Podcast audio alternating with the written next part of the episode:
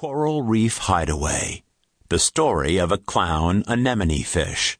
Based on text by Doe Boyle. Illustrated by Steven James Petruccio. It is morning near Papua New Guinea. A clownfish called Percula wakes up.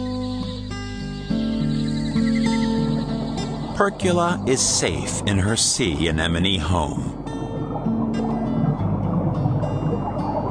Two butterfly fish try to eat Percula's home. She chases them away.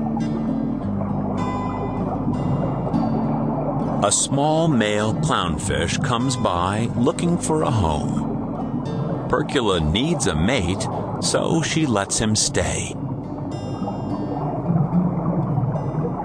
Percula's mate chooses a rock and builds a nest. A coral grouper fish and two cleaner fish swim close to the nest. As it gets dark, other fish begin to look for food.